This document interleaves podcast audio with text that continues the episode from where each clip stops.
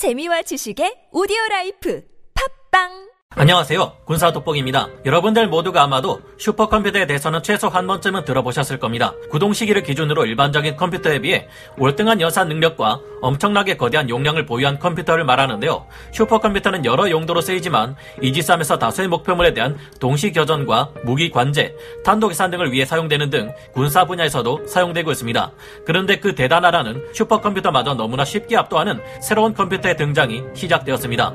바로 영화 앤트맨이나 어벤져 어벤져스 엔드게임 등으로 유명해진 양자 기술을 활용하는 컴퓨터인데요. 양자 컴퓨터는 인류의 온갖 난제를 해결해줄 꿈의 컴퓨터로 불리고 있습니다. 현재 세계 최고 성능의 슈퍼컴퓨터 후가쿠가 10억 년 걸려야 풀 수 있는 문제를 양자 컴퓨터는 단 100초 만에 풀 수 있을 것으로 기대되고 있을 정도입니다. 실제로 구글은 2019년 공개한 논문에서 큐비트 53개짜리 양자 컴퓨터를 사용해 슈퍼컴퓨터로는 1만 년 이상 걸리는 연산을 불과 200초 만에 끝내버렸다고 진단했습니다. 양자 역학에서 양자 얽힘, 중첩, teleportation 등의 효과를 이용해 계산하는 양자 컴퓨터가 좀 더 발달하면 현재 우리 모두를 괴롭히고 있는 특정 바이러스 같은 전염병 문제를 예측해 표적 치료제를 개발하거나 신소재를 개발하거나 지구의 기후 변화를 해결할 해법을 찾아낼 수도 있을 것으로 예상되는데요. 월등한 성능의 양자 컴퓨터가 나올 경우 지금까지 풀 수 없었던 사회 문제들이 풀리고 인류의 진화를 이끌 게임 체인저가 될 것이라는데 많은 전문가들이 동의하고 있습니다. 양자 컴퓨팅 기술은 다른 나라가 만들었다고 해서 쉽게 사올 수 없는 전략 기술로 이 분야에서 앞서가는 국가가 미래 군사력에서도 절대 우위를 차지할 수도 있을 겁니다. 그런데 우리 한국이 다른 군사 강국들이 사용하지 않는 독특한 양자 컴퓨팅 기술을 개발해 이 분야에서 진취적인 성과를 올리기 시작했습니다. 양자 기술 분야에서 우리 한국이 대표적으로 앞서 나가는 분야도 있다고 하는데요. 무엇일까요? 지금부터 알아보겠습니다.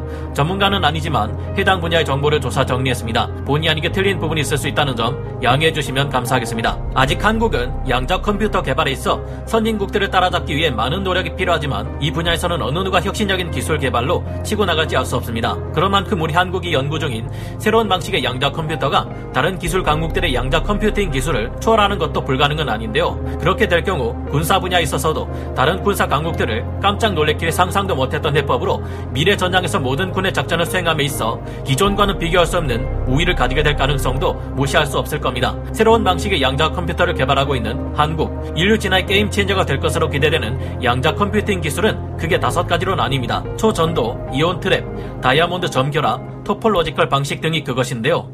이 중 가장 앞서 나가는 양자 컴퓨팅 기술은 구글과 IBM 등이 사용하는 초전도 큐비트 방식입니다. 국내에서 양자 컴퓨팅을 연구하는 KIST의 한 양자 정보 연구단장이 밝힌 바에 따르면 가장 잘 나가는 방식이라는 큐비트 초전도 방식은 반도체 공정으로 집적화가 잘 된다는 장점이 있습니다. 덕분에 큐비트 초전도 방식을 이용하면 수백 큐비트에 이르는 고성능 양자 컴퓨터를 개발하기에 유리할 것으로 추정되는데요. 기존의 컴퓨터가 0과 1만 구분할 수 있는 이진법을 사용 했다 있다면 양자 컴퓨터는 0과 1을 동시에 공존시킬 수 있습니다. 이를 quantum bit라고 부르는데 줄여서 큐비트라고 부르는 경우가 많습니다. 양자 컴퓨팅 기술이 현존하는 슈퍼컴퓨터를 뛰어넘으려면 50개 이상의 큐비트를 확보하는 것이 필요하다고 알려져 있는데요. 이론상 1000큐비트 양자 컴퓨터가 개발되면 산업 전반에 파괴적 혁신이 일어날 것으로 예측됩니다. 다만 여러 가지 오류 등을 감안하면 제대로 된 양자 컴퓨터가 완성되려면 100만 큐비트는 되어야 할 것이라 주장하는 학자들도 있는데요. 미국 IBM에서는 벌써 65 큐비트를 달성했다고 발표했으며 지난해인 2021년 127 큐비트 양자 컴퓨터를 개발하겠다 발표했다고 합니다. 인텔에서는 49 큐비트, 구글에서는 72 큐비트를 달성했다고 발표했습니다. 중국 과학원 산하의 이론 물리학 연구소에서도 76 큐비트 수준을 달성했다고 논문을 게재하는 등 주로 미국과 중국의 경쟁이 가장 치열합니다. 구글과 마이크로소프트에서는 10년 내 1000큐비트 시대가 도래할 것이라 선언했는데요. 미국은 양자 컴퓨터를 개발하기 위해 2018년 이후부터는 4년간 약 1조 3,500억 원이라는 거금을 투자했습니다. 중국은 이보다 훨씬 더 큰 투자를 감행했는데 같은 기간 동안 무려 약 17조 원에 해당하는 엄청난 자본을 퍼붓고 양자 컴퓨터 개발에 사활을 걸고 있습니다. 큐비트 용량이 아주 조금만 높아도 큰 차이가 난다고 하는데 큐비트 한 개당 2배가량의 성능 차이가 난다고 합니다. 게다가 큐비트 수가 늘어나고 완벽히 작동할수록 연산 용량의 차이는 점점 더 기하급수적으로 벌어진다고 하니 이 분야에서 우위를 선점하는 것이 시급한데요.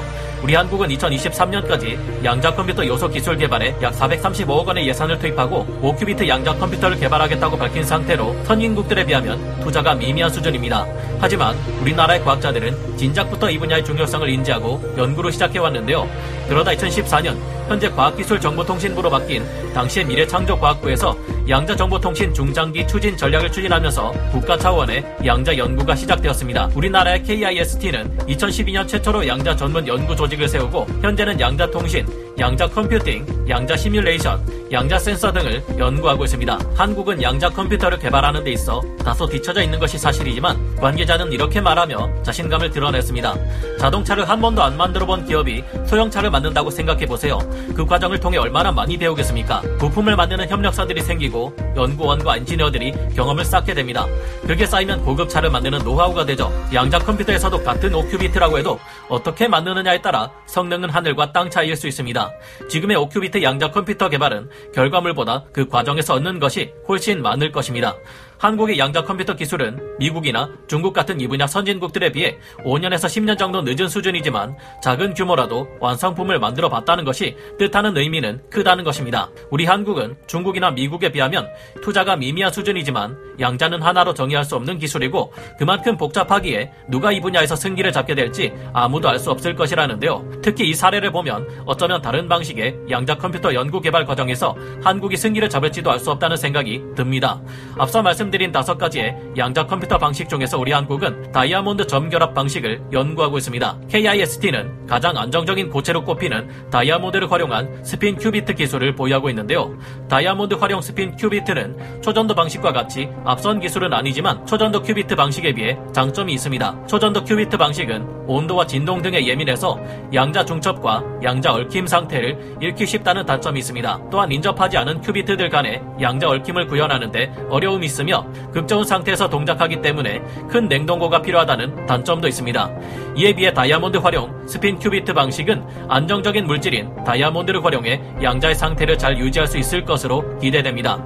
또한 상온에서도 동작하고 빛으로도 조절하는 것이 가능해 대규모 분산형 양자 컴퓨터를 개발할 수 있게 될 가능성이 크다는 점에서 기대를 불러 모으고 있는데요. KIST 한 단장은 초전도 양자 컴퓨팅 기술이 앞서고 있지만 어떤 물리계 큐비트가 승자가 될지는 아무도 알 수 없다고 밝혔습니다. 양자 암호통신 기술 분야에서 가장 앞서 나가는 대한민국, 우리나라는 2014년 당시 현재는 과학기술정보통신부라고 불리는 미래창조과학부가 양자정보통신 중장기 추진 전략을 추진하면서 국가 차원의 양자 연구를 시작했습니다. 군사 분야에 있어서 양자 컴퓨터는 특히 보안 관련 분야에서 주목받고 있는데 기존의 복합한 암호 체계가 단 한 방에 양자 컴퓨터로 뚫릴 수 있기 때문입니다. 그런 반면 암호를 보호하는 데 있어서는 원천적으로 해킹이 불가능하다는 특성을 가지고 있어 절대 뚫리지 않은 암호 기술을 가질 수 있는데요. 이 같은 양자 암호 기술은 앞으로 불과 2년에서 3년 뒤면 활용되기 시작할 것이라고 하니 정말 코앞에 다가온 셈입니다. 그런 만큼 미국과 중국은 벌써부터 매년 수천억 원을 들여 양자 전쟁을 벌이고 있는 것입니다. 양자 컴퓨팅 분야와 달리 양자 암호 통신 분야에서 한국은 앞서 나가고 있으며 벌써 상용화되어 사용되고 있습니다. 국내 통신업체 SK텔레콤은 세계 1위의 양자 암호 통신 기업 IDQ를 인수해 국내에서 가장 많은 관련 특허를 보유하고 있는데요. 우리 한국에서는 양자 암호 통신을 기업 간 거래, 기업과 소비자 간 거래 모두에서 사용하고 있습니다. 양자 암호 통신은 주로 통신망이나 서버망에 사용되는데 양자의 무작위성을 이용해 예측 불가능하고 패턴이 없는 난수를 생성하여 개인 정보나 금융 거래 정보 등이 담긴 통신을 할 때 사용됩니다. 이와 같은 양자 암호 통신은 현재 기술로는 해킹이 불가능하다는 장점을 가지고 있습니다. 한국전자통신연구원 ETRI에서는 광자의 양자 중첩과 같은 양자 역학 현상을 활용해 양자 데이터를 전달하는 양자 인터넷 기술을 개발하기도 했습니다. ETRI에서는 실리콘과 질화 교소를 이용해 양자 인터넷 구현에 필요한 광원 소자와 광 직접 회로를 개발했다고 2020년 10월 29일 밝혔는데요.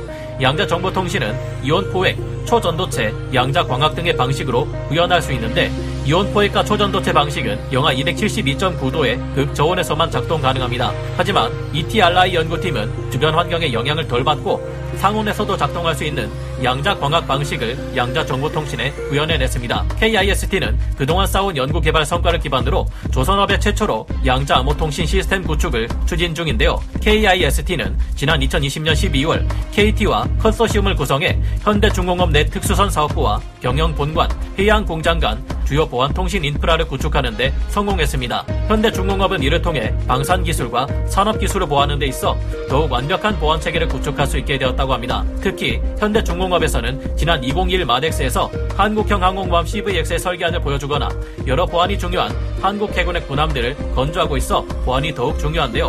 양자 암호 통신 기술의 구축 덕분에 우리 한국 해군의 기술력은 적의 사이버 공격에 대비해 더욱 안전할 수 있을 것으로 기대됩니다. 여러분은 어찌 생각하시나요? 이 외에도 국내외 여러 기업과 기관들이 직간접적으로 양자 기술을 활용하고 있으며 양자 기술을 더 많은 분야에 사용하기 위해 노력하고 있습니다. 이 분야에서는 앞으로 예산의 투자도 중요하지만 관련 인력들의 공급과 탄탄한 인프라 구축이 절실하다는데요. 기초과학에 대한 중장기 투자 없이는 도전하기 힘든 영역인 만큼 국가 차원에서 양자 컴퓨터 개발을 이어가는 데도 적절한 도움이 있었으면 하고 바라봅니다. 오늘 군사 돋보기 여기서 마치고요. 다음 시간에 다시 돌아오겠습니다. 감사합니다. 영상을 재밌게 보셨다면 구독, 좋아요, 알림 설정 부탁드리겠습니다.